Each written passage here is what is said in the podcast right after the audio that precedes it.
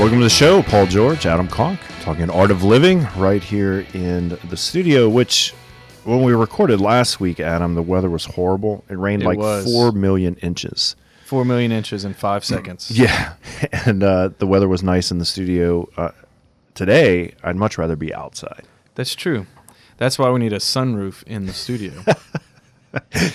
Only you, you know, we do have a glass window, but if it was up top, that would be yeah. like a skylight Yeah. type thing. Yeah, but it retracts and lets all the nice air in. Yeah, Maybe we could just do this show in my Jeep because it has a sunroof. there you go. Yeah, Next that, episode. that would be awesome. So how you been? I've been great. How are you? Well, um, good. I mean, it's kind of you know, this is May.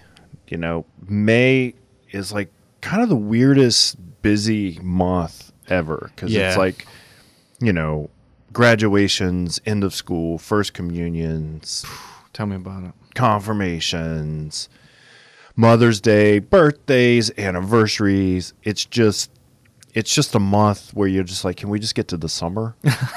you know, now I know you homeschool, so I don't I don't know if every month for you guys is summer. Like you can make summer anytime you want. I don't know if you'll take summer off, you do vacation. But for people with, you know, kids in school and stuff, it's like you get to May, it's like, ah, we just need a break. We just need a break. It is exhausting, the marathon of things to do. Okay. I yeah, I feel you, man. So do y'all take a break? Well, we change what we do, just like kids that go to school. So, for example, you still have to do some summer reading or some whatever. and so we, uh, because the thing is, if we lose our daily structure, Mama does not like it. Yeah, sure. Yeah, exactly. So we have to keep we have to keep the kids occupied. and you have a lot of littles, A lot of littles, you know, a lot of littles. a lot of We're littles. we're spread out. you are quite spread out. yeah. Yeah. So anyway, it is May, and my mind is like all over the place. Um, really? Just like daddy brain, you know. And I was in, I was in Houston, so I, I wanted to, you know, this is a kind of have you seen? What did you say? That is so interesting. Are for real though? Okay, so I had a panic moment. What? I was traveling in Houston a couple of weeks ago. It's May. I'm all over the place. I, you know, they call it, you know, a lot of people say mommy brain, but you know, I don't think daddies get the credit. Like we have daddy brain too, we do. which is, you know, we're juggling plates and spinning around and you know work and this and that and I'm in another town and I didn't fly. I drove.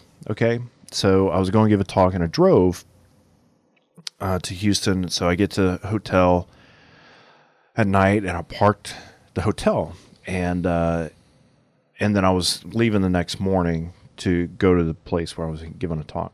Okay, so here here's what it was. I don't know if this has ever happened to you, but uh, it was kind of a freak out moment. So I walk out of my my room and I walk out of the side door of the hotel, not the front lobby. Okay, the side door to the parking lot to the side that I thought I parked on. So I walk outside with all my stuff and I look and my vehicle's not there. It's gone. It's gone. Wow. That's And- quite a feeling. And you know, the first thought I thought was somebody stole my vehicle. Like this is great, you know. And if you've been to certain parts of Houston, so all, all the Houston listeners, you know this. Like you're not going to like you know say that's not true. Certain parts of Houston, you would think, yeah, my car's gone, you know. And this was one of those parts of Houston. And so I just was like, okay, well, my truck's been stolen. I'm gonna I'm gonna go tell the front desk and call the cops and. So I'm walking to the front desk. Like this is totally like I can't believe this happened. I'm mm-hmm. walking and I'm thinking, what if I walked out of the wrong side of the hotel? so I go I'm thinking to myself, let me just go check the other side of the hotel. Maybe I got turned around, right? Have you ever got turned around like you walk out Oh, of one yeah. door? Like every so if you don't go to the lobby, you know, they have all these different exits depending on what wing of the hotel you're on. And so I was like, maybe I walked out of the wrong wing. So I go out the other side of the hotel to the other side of the parking lot, and sure enough, wow. there she is. And that was a good feeling. a hump like a snow hill, And that was a good feeling. Moby Dick, the, vehicle. And you were freaking out. I was, Yeah. yeah, It's a stressful thing. but it was weird. So I have this really strange personality when it comes to like little things can bother me. Well, I don't know if your truck getting stolen is a little thing. No, little things can bother me. Mm. Big things, I'm kind of like, oh, we'll figure it out. For the most part, when when I walked out and my truck was gone, I freaked out, but I was like, well, there's nothing I can do. Really? Yeah. But if somebody like stepped on your Pumas, But if somebody like, yeah, exactly. Not that I have Pumas on, but like little thing, and that's kind of like my like things I have to work on. It's like these little things can really aggravate me, but like a big thing, I'm like super calm Mm-hmm. and like, okay, we'll figure it out.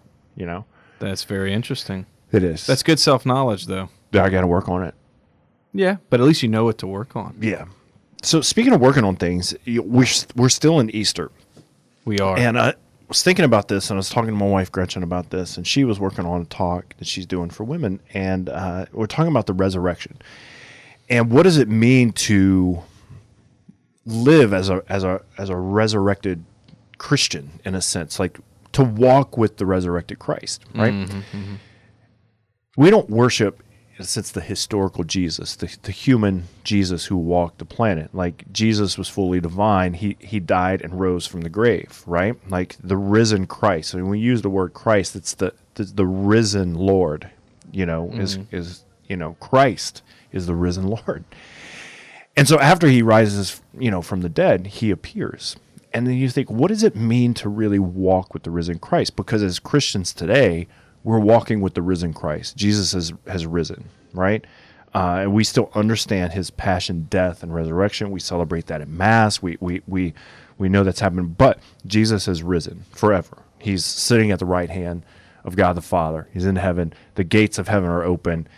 We're, we're resurrecting Christians. We're we're people of the resurrection, hands down, right? yes, or we should be. Yes. So so what does that mean? Because we do live in a world of pain and suffering, uh, and times where we don't feel like we're walking with the resurrected Christ. You know, so I've really been thinking about that.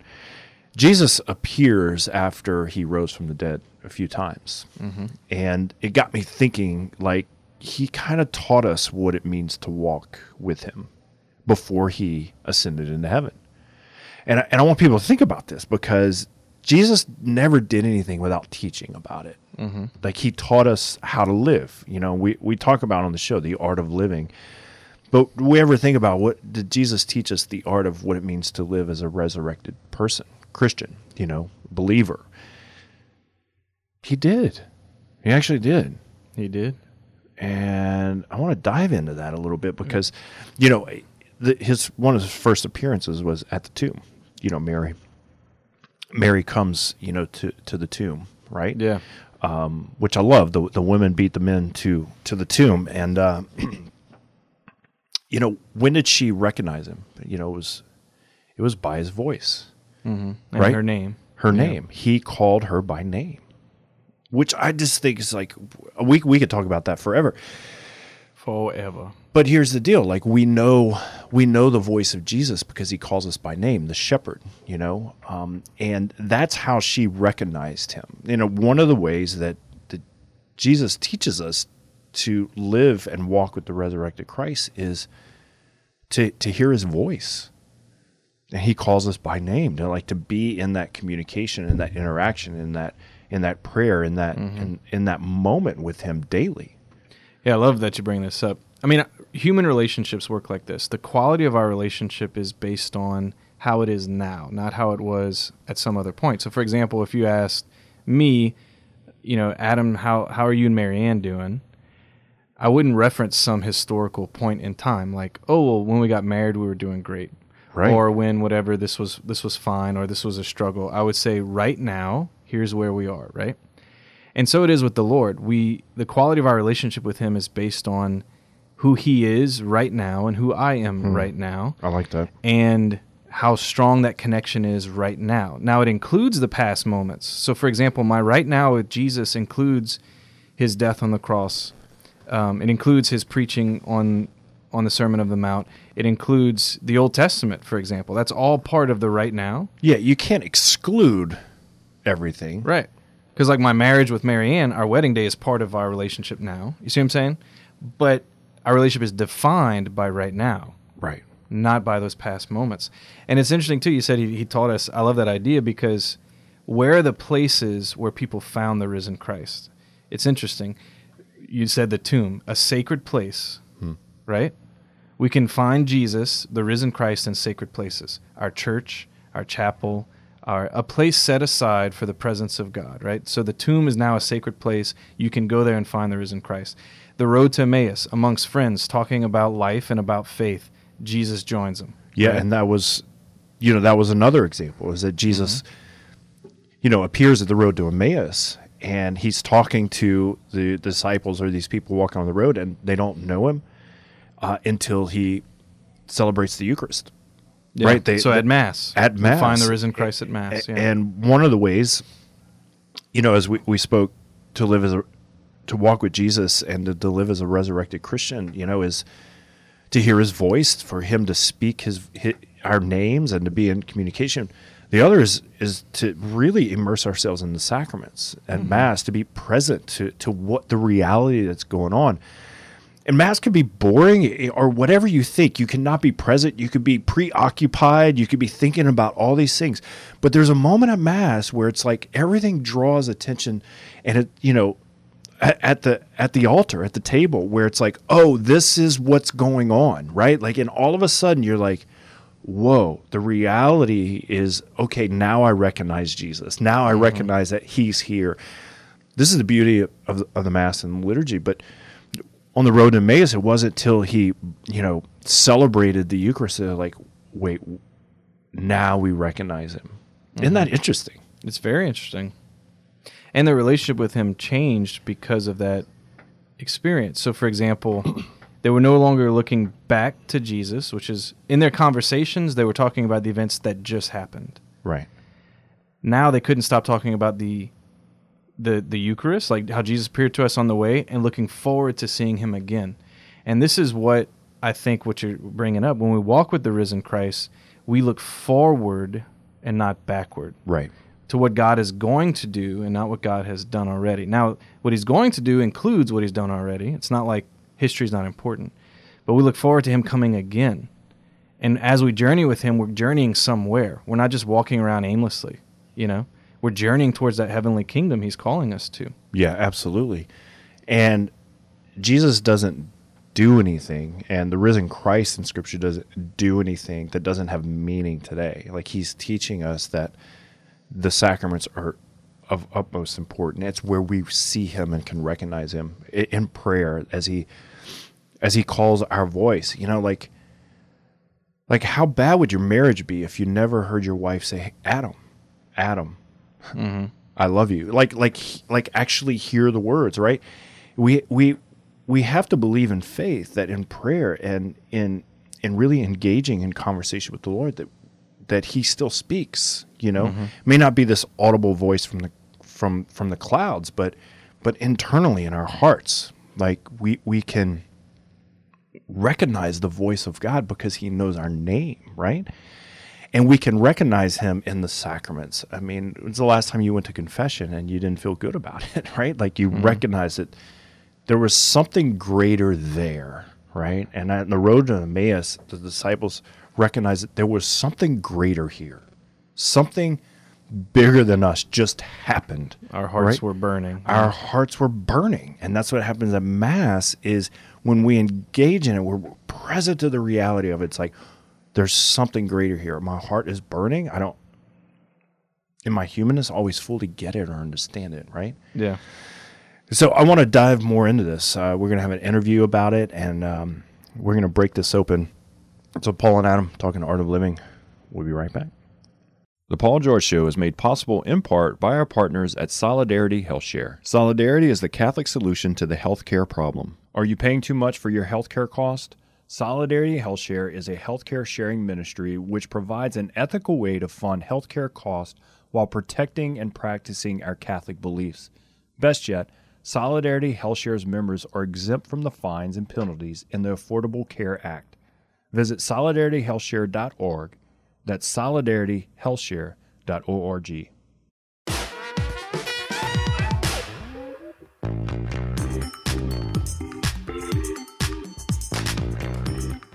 Welcome back to the show, Paul. Adam here, talking art of living. Have my good friend Chris Faddis on the phone, all the way from Phoenix, Arizona. Solidarity Health Share. Chris, how you doing, man?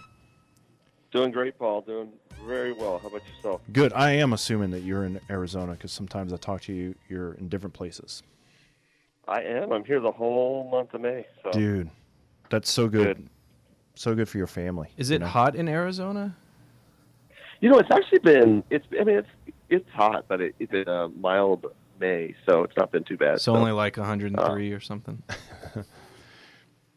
no, Yeah, it usually starts getting hot in like June, July. it was actually cold at my son's baseball game last night. So Really? yeah, That's crazy. breezy.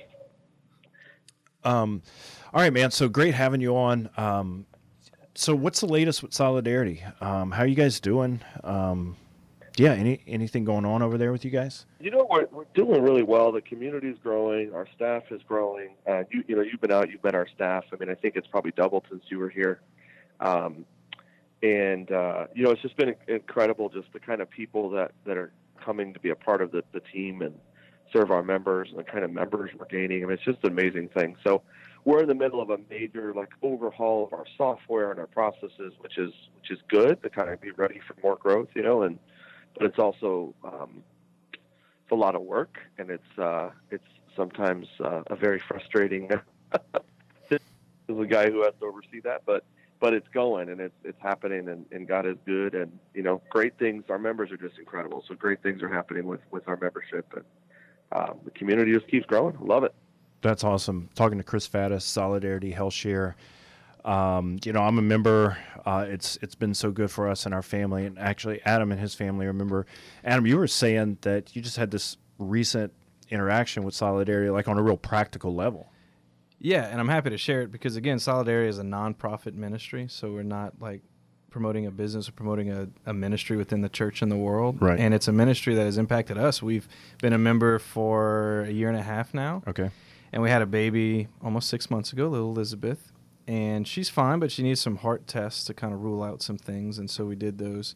And the hospital that did the testing uh, sent us a bill, even, even, well, so the way Solidarity works, like for our family, we have a, an amount that we pay.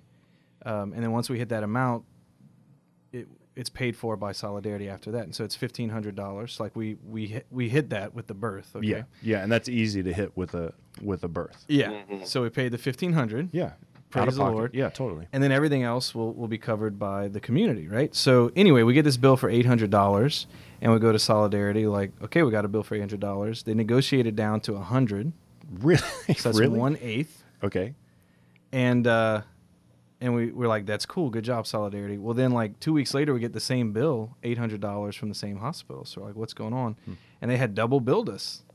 So I don't know why, if it was a mistake or if they're just trying to get more money from Yeah. us. But Solidarity talked to them and said, no, you can't do that. And then, so anyway, it, it probably saved the hel- whole healthcare system sixteen hundred dollars, um, which t- which to me is a big deal because that all drives up prices and costs of healthcare. you know? Yeah, and you save money, obviously, yeah. lots of money. Is Chris? Is this Yeah. is this a common thing that you hear? Yeah, you know, they say that out of the three trillion dollars, I think we're I think we're actually over the three trillion dollars now of uh, healthcare spend in this country. That that w- at least one trillion of it is waste. So yes, Wow. I mean you're you're absolutely right. We're saving you, we're saving healthcare system, we're saving you. You know, and, and it is. I mean, this is something we deal with all day long, and I, I'm constantly encouraging my staff because they're the ones who get to take the heat of those calls for our members. You know, so when somebody it's called a balance bill or a surprise bill, when they get those, we've got to be the ones to to intercept those and help our members and advocate for them. And so, so we do that. But that can be a really trying work. You know, so pretty much every staff meeting, I'm given a a pep talk to remind them that they're on the front lines for our members and it's hard work, but remember our members are happy. And so this is a perfect example of that. Like this, this is the fruit of us fighting for our members to get the right thing, which is it's it's only ethical. Like you, it should like cost and pricing.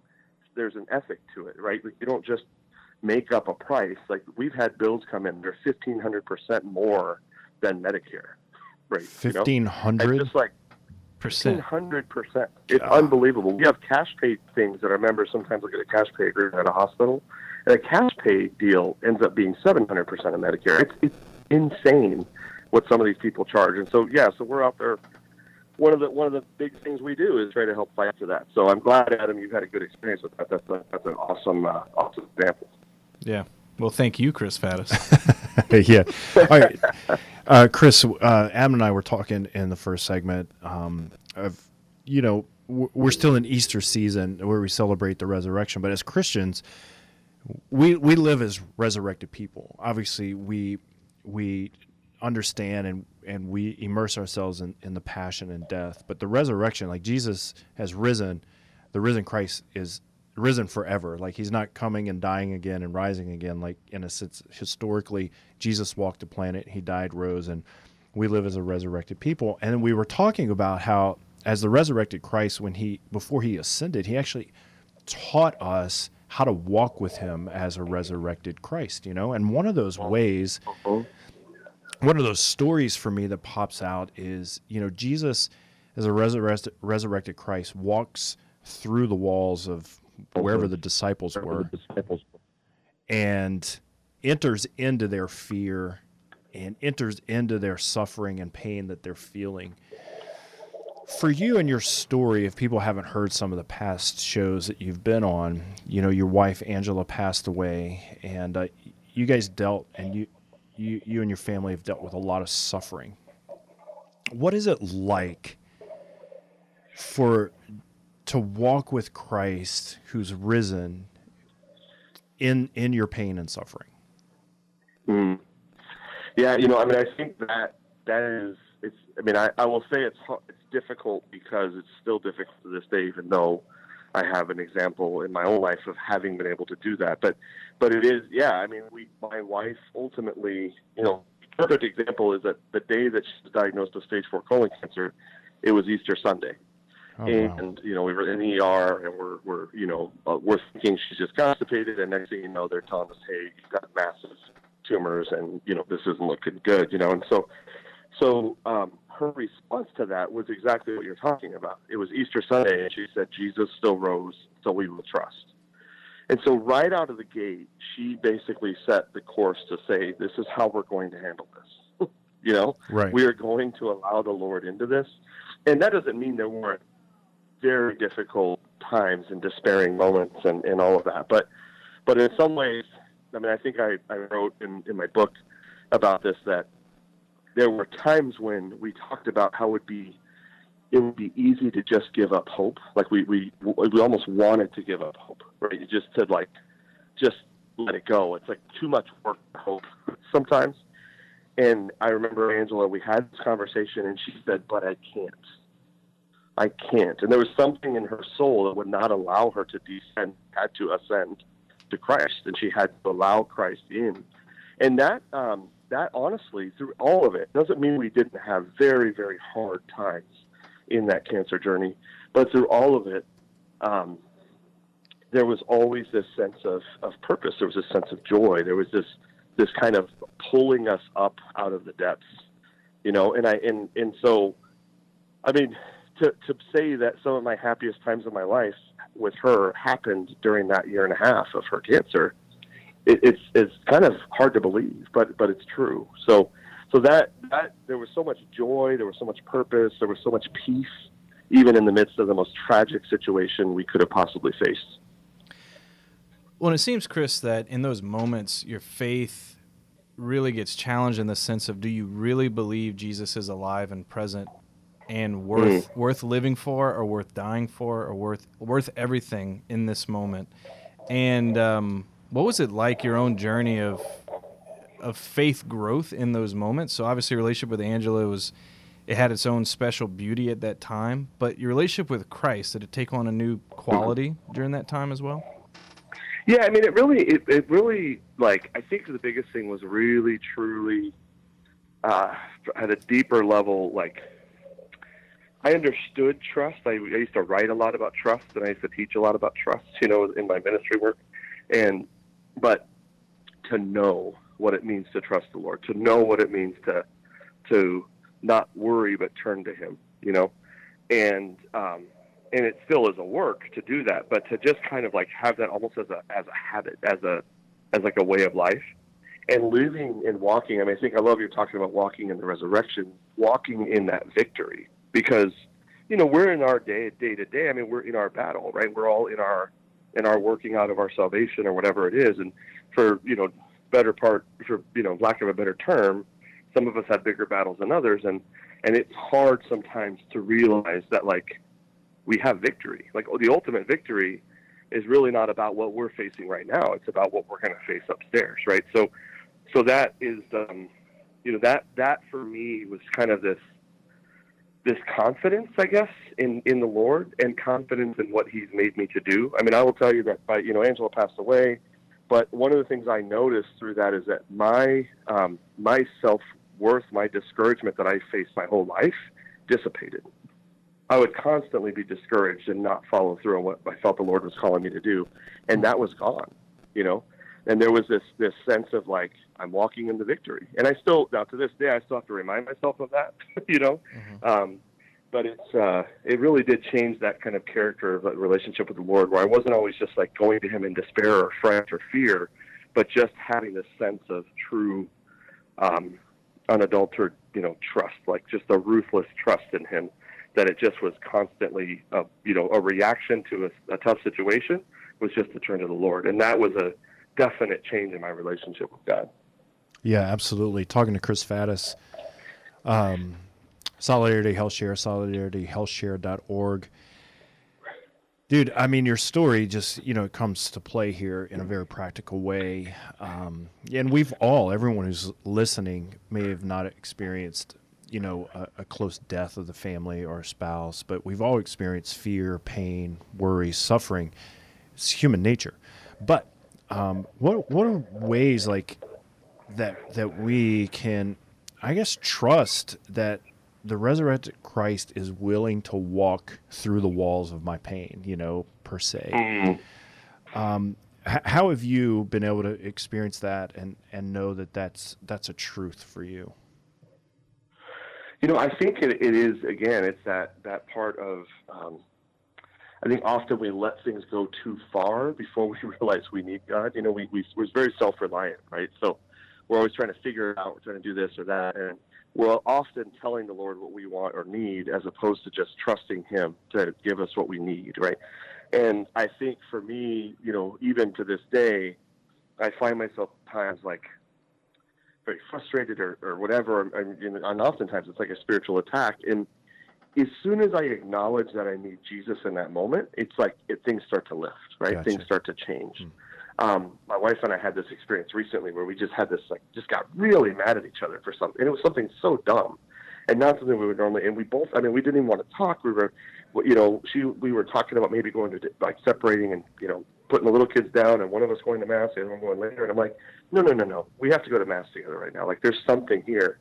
And I realized it was Divine Mercy Sunday. After Mass, they were doing a whole procession of the Eucharist and a whole adoration. And the devil was trying to keep us from that, right? But as soon as we recognize, no, we have to go to Mass, even though we don't feel like it, and we don't want to sit next to each other right now for stupid reasons, right? The Lord entered into that and turned. Our, as soon as we walked into the church, we both looked at each other. Well, I'm sorry, you know. But and, and neither of us, we both don't even know why we got mad. What was like, this is silly, right? But I think that's like just one example of this this idea that we're it's so difficult sometimes to turn to God, eh, but to, to just have Him there. And for me, what I have to do, and, I, and I'm not great at it, I do it well for a few days and I lose track of it, but I have to set my sights on Him like in the morning. I have to have that focus on resurrection. So for me, oftentimes it's praying the Divine Mercy Chaplet. It might be praying the Rosary. It could be listening to Christian music, whatever it is to set my sights on that because I can I can sense that tension and that that fear start to rise up in me if I don't, and then I and then I wait till it's too late to ask for the Lord. And I think we have to get the Lord involved sooner in our day to day lives because otherwise we're only experiencing the Lord in those hard times. Hmm. And if we don't get to that point where the Lord's part of our everything, then how do we truly get to that point where he, we can truly trust Him with everything? Yeah, I love that you're bringing this up because we really are so weak as human beings with our attention and our focus. It doesn't take much for us to lose focus on the most important things and on who Jesus is. And like, think of uh, Saint Mary Magdalene, right? She knew the Lord intimately before his death, watched his death, and was faithful in those moments, and then still didn't recognize him in the garden, right? Like she needed help, Mhm. and even in that moment of recognizing who Jesus was at that time, she needed help from the Lord to overcome her weakness and say, "Mary," right? And so, um, you know, I'm glad you mentioned these things that help that help you focus on Christ. How, how do we continue to to out trick ourselves and our own weaknesses to remind ourselves that Jesus is alive? Because it seems like the biggest thing. Do we actually recognize that Jesus is alive right now in front of me, or do we lose that focus and attention? And those are kind of the two choices before us. So how do how do we keep our attention focused Right. on Him? Yeah, I mean, I think I think it's it, I, it's so hard to, to not be cliche with this kind of thing, but it's so it's so simple as turning to God first thing in the morning, you mm-hmm. know. Mm-hmm. And I used to a couple years ago, a few years ago, I asked a friend, "How do you stay focused?" And he was like, "You got to do the daily office in the morning. Every morning I get up, you know, at 4 a.m. and I do this before my kids get up, and da da da." da." And I tried it, and I failed miserably. Like I, you know, I have a hard time going to bed at night. I have a harder time getting up early and my kids are up at all hours, you know, and all this stuff. And so there was always excuses, you know. And so, you know, I finally realized for me, like I found what works for me is it's very there's there's no excuse for me not to pray a Divine Mercy Chaplet in the morning. It takes seven minutes. Like there's no excuse. If I can't give the Lord seven minutes, I can't give him. I, you know, I, I don't truly, I don't truly believe what I believe, right? So, so giving in that seven minutes, what I find for me is that sets my sights on the right things, and then the rest of the day, I'm I'm reminded. Something simple like that, just one simple change that says at the beginning of my day, I somehow turn to the Lord. I think helps to create that habit, and then you and then you can turn to the Lord more more often, more readily. You know, and you know even in Solidarity Health Share, we've had difficult things that happen in the office or whatever's going on, and we're having a stressful day, and and whenever somebody you know finally reminds us, hey, we should pray, or you know, I remember last year we had issues, crazy, crazy issues with phone systems. It was like nobody, not not a single engineer in the world could figure it out, and we had just brought a crucifix into our office. And finally, someone said, "I called the religious order and asked them to pray for you." It worked immediately. The devil was attacking, right? Like we weren't even thinking, "Hey, this is something we should take to the Lord because it's a IT problem." even those kind of practical things, we've got to bring the Lord in because the Lord will the Lord will know if it's really practical or if there's something else going on. Yeah. Does it, does heaven have an IT department? Like, did that did that work for you? Well, I, I mean, I mean, obviously they do. They, they're really good at fixing phones based on that story. So, There's no I in T. Huh? yeah. Does that make sense? No, it makes no sense at all. uh, Jesus is it. Jesus is IT. I don't know. Like there's Yeah. Oh, we just really digress. I'm sorry for using that story. no, that's a great story, and and I love stories like that. I, I heard one recently um, that's similar, but I think these stories and and hearing how God really is alive and working, um, we always act like it's a surprise, like like oh he's really alive and he really loves us. But this is how we are as humans. Like there is something in us that forgets who he is unless he reminds us often, right? Right, right. Yeah, and I and and, and I to say that again too. Like I said, the thing about the, if you can't pray seven minutes, we also have to give ourselves that forgiveness. If we forgot for the last five days, just get back to it. Right, mm-hmm. like if we missed it, just get back to it. Like I think that's another piece that, you know, I think sometimes it's like, oh, I, you know, my wife and I talked about she do like a Lenten journal or a, a you know a, a forty day thing, you know, spiritual exercises or something or 33 days to morning glory and you get off track and you sit there and you wonder if you should even go back to it because you failed. You already failed. Yeah. when i think the lord is saying like no pick up. Like if, if out of the 33 days you do 17 of them that's still 17 days you focused on me. Yeah. and what i have for you you know so i think it's important we give ourselves that, that levity to say okay lord i need to come to you sooner i'm going to remind myself i'm going to set an alarm and hopefully i'm going to do well for longer this time you know so Yeah, and Jesus doesn't give up on us. The resurrected Christ is, you know, here with us no matter what. Doesn't turn our Yeah, back on amen, us. yeah. So And you know, I just one more thing I want to say, Paul, to tie this back to Angela's story. I think that here's what I I want to make sure people understand is that well, I'm talking about something simple as praying a five to seven minute prayer a day. The reason Angela could sit in that hospital bed when the doctors told her she was going to die was and say Jesus still rose, so we will trust, is because of all those five minute prayers before hmm. all those moments when all she said to Jesus, she used to sometimes when she had depression, her only prayer would be, Jesus help me. whatever it was that she was doing all those years, those 31 years leading up to her diagnosis, that's what prepared her heart to trust the Lord in the, in the most trying time. And I think that's the part, you know, and, and to live in the resurrection, as you said, in the most trying time. So, so these little things, it, it's it's like it, you, you're praying up and you're getting ready. I remember a friend, our, our mutual friend, Brett or uh, uh, Paul uh, Pat Kruska, telling me when I was a, a teenager, you know, you better be praying up now because when the stuff hits the fan, you're going to be too busy, you know, dodging the stuff and not have enough time to pray. You know, so so that was a that was a big kind of thing for me, lesson in my life, and that's what really brought Angela to that point that she had already prayed up, and her heart was prepared for what what was happening to her to still serve the Lord, still trust the Lord, and still walk in His resurrection. Amen to that, dude. This is great.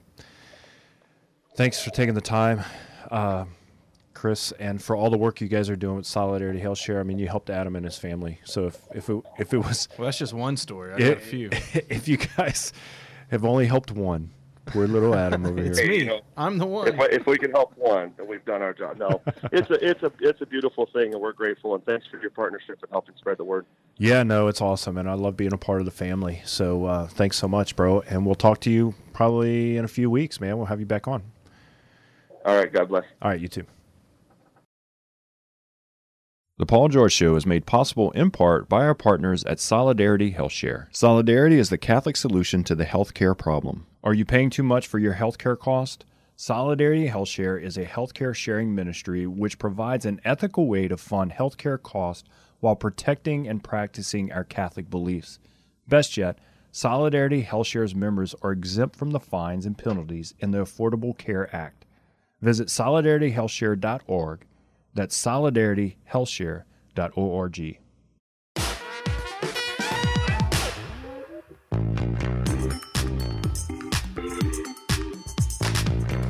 Welcome back to the show, Paul and Adam talking art of living right here in the studio. Great convo with Chris yeah, Chris knows how to. He knows how to talk. He knows how to talk. Well, he's just lived so much, you know. Right, he's Think so. experienced a lot. He just spews that wisdom. I didn't know that story about your baby. Yeah.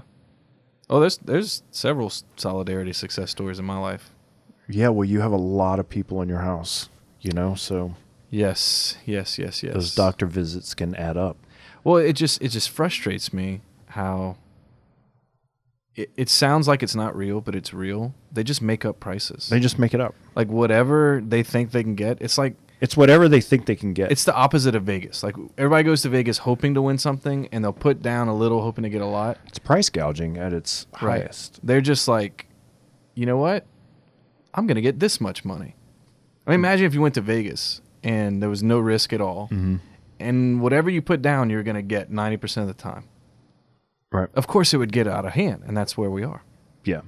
All right. So we've been talking about uh, the resurrected Christ and walking with Him. You know, and uh, so we've pointed out a few of those things. You know, in the first segment, you know, Jesus appears at the tomb, and we talked about the voice uh, of Jesus calling our name.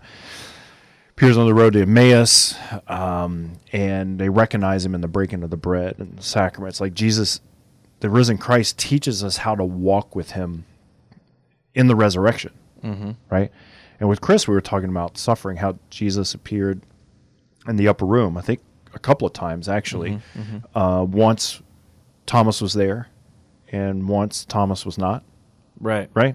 Yeah. Thomas was not there at first, and they told him, and of course, that's how he gets the term "doubting Thomas." Poor He Thomas. came back, but he said, Jesus "Unless I touch those wounds, I'm not believing." Because Right. this sounds crazy. And we were talking about to Chris about how Jesus, you know, walks through the wall like uh, Mm-hmm. of of our pain and suffering, and wants to live with us in that fear. You know, so we, we have this image of the disciples really living in fear. They they they had yet to um, go out into the world and preach the gospel, Mm-hmm. right?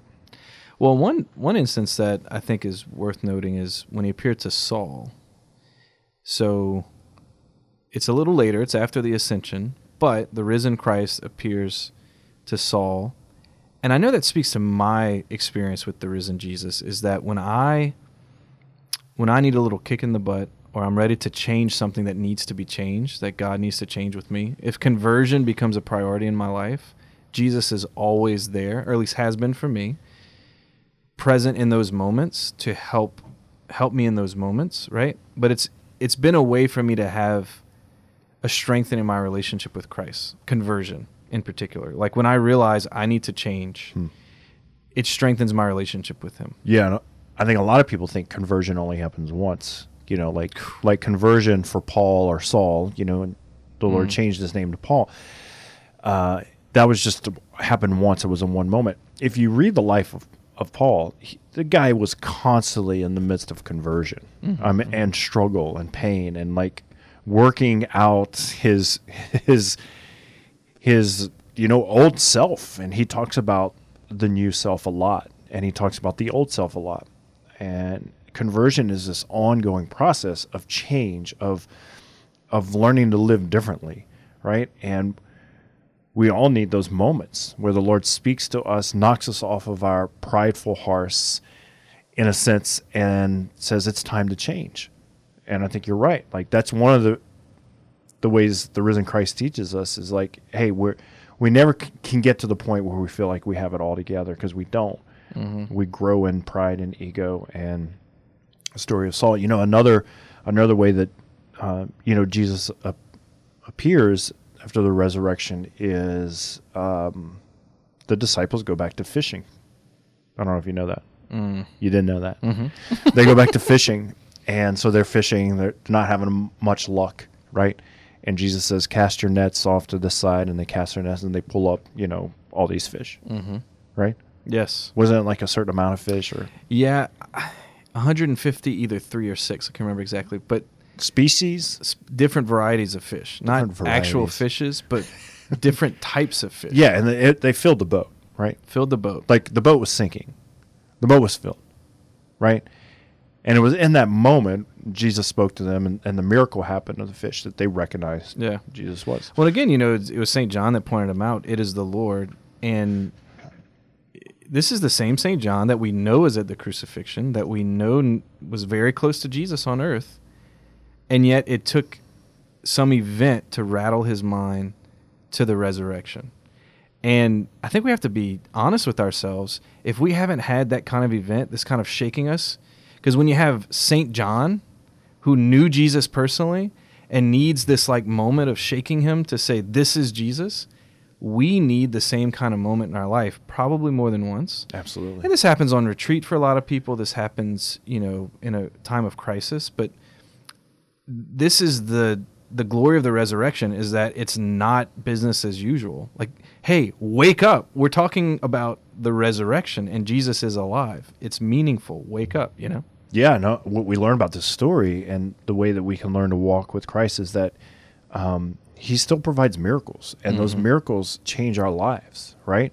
And the miracle could be us changing more than anything, and the fact that Jesus wants to provide those those moments, those events, those conversions in our lives, invites us to go on a retreat. He He invites us to, um, you know, pull up our nets and experience what it's like to have the abundant life in him. Like i provide. Jesus the risen christ says i will provide for you. Like have no fear i'll provide. And when you know i just love the image of them fishing and catching nothing. And they were fishermen. Yes, they were good at it. okay so it's not like they Or were like at it at least. it's not like they were like high you know working in high rise buildings is, you know you know whatever's. They were fishermen and they were catching nothing. And jesus is like boom right? Jesus provides. This is what he teaches us. And this is what's so hard for me like in in the word that you use often on the show in full disclosure. Trust. Mm. Je- the risen christ teaches us to trust in something greater than ourselves and something greater than what we can provide. That's really really hard to do. Yeah. it's really hard to do. Well, another thing about this story too, related to that, is in what setting are they asked to trust? It's actually two different settings: in the water and on the shore. Hmm. In the water, they're working; they're at work. This was their job before they followed Amen Jesus. They I went like back that. to their job, right? yeah and they pull the nets on the shore And so Jesus came to them at their work. And he was there, right? And when they trusted him in their work, and again, it's not a prosperity gospel. It's not like um, just trust Jesus and you'll make a gazillion dollars at what you're doing. But the will of God will be accomplished in your work if you if you are connecting with him in that moment. But then on the shore, it's a different type of work. It was the type of work that the Lord really wanted them to do, which was pastoral work, Yep. ministry, Yep. right? Feed my lambs. That's what he says. Do to you Peter. love me? Yep. Feed my lambs. And it was that work that the risen Christ was encountering him. So whether we're working in the church, in the work of ministry, or working out in the world catching fish, the risen Christ is present to us. Absolutely, and teaches us to have breakfast together, I like that too. uh, to have a conversation, to be in a group, to to. But you know- fish for breakfast? I don't know. look, I don't know. Fried fish, I can eat fried fish anytime. For breakfast? Have you ever had a fried fish sandwich? I've Yes, actually had a fried absolutely. fish sandwich in the morning for breakfast fishing. Really? Yeah, did you, did you get what I just said? I think I did. I think I did. Yeah. You were fishing, and while fishing, ate fried fish yes, for breakfast. as a sandwich. And it was good? Unbelievable.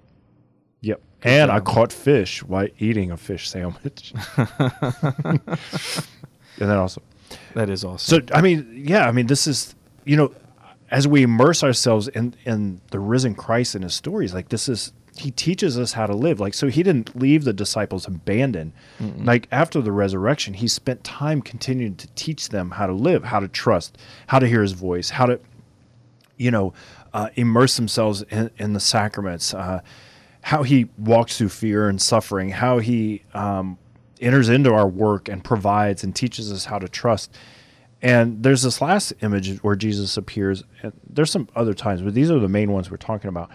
Is he appears on the mountain with the disciples before his ascension, and there's this there's this moment where it says they worship and they doubted, and we could talk a whole show about that but he he spent time with them and then he commissioned them you know? So one of the things that he teaches and it was teaching them and then eventually urged them and pushed them on to do was to go out into the world and make disciples of all nations. He sent them out to live the christian life as a resurrected people as a resurrected people who weren't hindered by fear and doubt and worry but with purpose and mission and boom, mm-hmm. they did that. Yeah, and I think that word doubt is so important to kind of look at because we use it as if it means that I don't believe something. Like, for example, if Yeah. you told me, hey, Adam, I shot a hole in one the other day, right? And I would say, I doubt that. What I'm what I'm really trying to say is I don't believe that. That's hard to believe. That's not doubt. right. Doubt is I'm going to suspend any judgment about this. So, for example, I'm doubtful you would be able to do that. I'm not saying you didn't, but I'm not. I'm not ready to commit to that being true. So I'm just not going to have an. I'm not going to have any assent at all, right? And this kills the Christian. And this is where they were on the mountain. And you might say, like, how could they possibly doubt? It's not like they didn't believe God existed. It's not like they didn't believe Jesus was God. He was there. It was that they weren't ready to commit to assent to who was in front of them and what they were called to do. And doubt paralyzes us because we literally are stuck, like in the mud. Um, it's worse than not believing. You know, like Saint Saint Paul was all against Jesus. Then God turned that around and became all for Jesus. But he was in a direction. His direction was moving against Christianity. God redirected it to be for Christianity. Doubt is no movement. It's stuck. That's even worse. Yeah, no, and I think we can all relate to that feeling of stuck in our faith and in, mm-hmm. in our life. Because here's what doubt does: it makes us question mm-hmm. that God can provide. It makes us question that He will come through for us. It makes it makes us question whether or not we can do what He's asking. I think the disciples were doubting that the life that He was calling them to, that they could do it. And what he was Yeah. saying is, well, you actually can't, but I can in you. I can I can achieve this through you and in you through the power of my Holy Spirit, right? And so he doesn't constantly said, "I- I'm not going to leave you or forsake you, abandon you. He uses those words. I'm going to send the advocate, the Holy Spirit, to live inside of you, to empower you to live this life that I'm calling you to live. Yes, it, it's it's normal to question whether or not that can be possible, but doubt keeps you stuck. So just mm-hmm. just grab hold, have faith, and I'll take you where you need to go. Yeah, and, and look, none of us have it all together. And I've talked to a lot of people who say, well, look, I struggle with my belief or my faith in, let's say, the resurrection or in the Eucharist or. And that is not the same as as doubt because like some of these people have been very faithful like they go to mass all the time they're they're improving their lives they have a, a a good relationship with their spouse and their kids you know what i'm saying like they're not stuck as people saint therese herself had issues with faith like Absolutely. there's nothing wrong with feeling like is there a possibility all of this is not real Yeah, because at the root of doubt, there's fear. I mean, imagine that you're going skydiving and you're 20,000 feet up, 10,000 feet up. Okay, skydiving, 10,000 feet. And you're on the edge of the plane about to jump. I mean, is it fairly natural to be like, I'm doubting whether or not, one, I should do this. Two, I'm doubting whether or not my parachute will actually open up. So there's a very natural doubt that, yeah you know, I, Yep. Well, that's the thing about doubt. No matter how many times the instructor tells us it's going to be all right, or our friends tell us it's going to be all right, it's still going to be there. I'm stuck a little bit. The I'm only way to know if the parachute is going to open is to actually jump. right, Right? So you you doubt the real presence of Jesus in the Eucharist. The the only way to to move through that is to to walk forward, to to repent, receive him, you know, like to go to mass. The only way to know if Jesus is going to come through for you is to jump. The only way to move through your doubt is to actually jump through it, to move forward in it and to to understand and get the reality and this feeling that oh my parachute did open up like mm-hmm. god did come through for me it's really hard when you're on the edge but the only way to know is to jump You just got to keep moving. You But gotta don't- keep You don't moving. think St. Paul questioned things when he was in prison? right When he was beaten, when he was shipwrecked, he was at least questioning himself. like, Yeah. maybe I misheard you, Lord. Maybe I misunderstood. I'm sure he had all those moments, but he Absolutely. kept moving. He kept going. yeah and I, I like what you use that doubt keeps us stuck. The only way to be unstuck is just to move forward. Like you don't mm-hmm. always know what's going to happen. And i do appreciate that about the disciples fishing. At least they did something. Mm-hmm. They went fishing. And, and you know people kind of bag on them all the time. They're like look they went back to fishing. Well, at least they were doing something. They If- went back to work. And if they wouldn't have gone fishing, would they have seen Jesus that day? I don't know. I don't know, but Jesus didn't say, "Oh, y'all went back for to fishing. I'm done with you." Mm-hmm. That's not the experience of the resurrected Lord. Jesus said, "Oh, you went back to fishing because that's what you know how to do. I'm going to take your fishing. I'm going to turn that into something else, right? Mm-hmm. You're you're going to now, you know, feed feed sheep, real sheep, people. You're going to be fishing for men. You're going to be doing all those things. So Jesus takes those things. He doesn't, you know, deny them. Mm-hmm.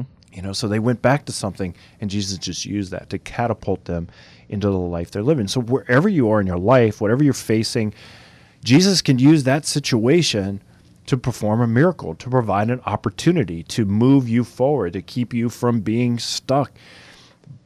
But don't stay in doubt. Just take one step forward and let let the grace of the Lord continue to push you forward, even when you can't see. Because when the disciples were fishing, they couldn't see past that day.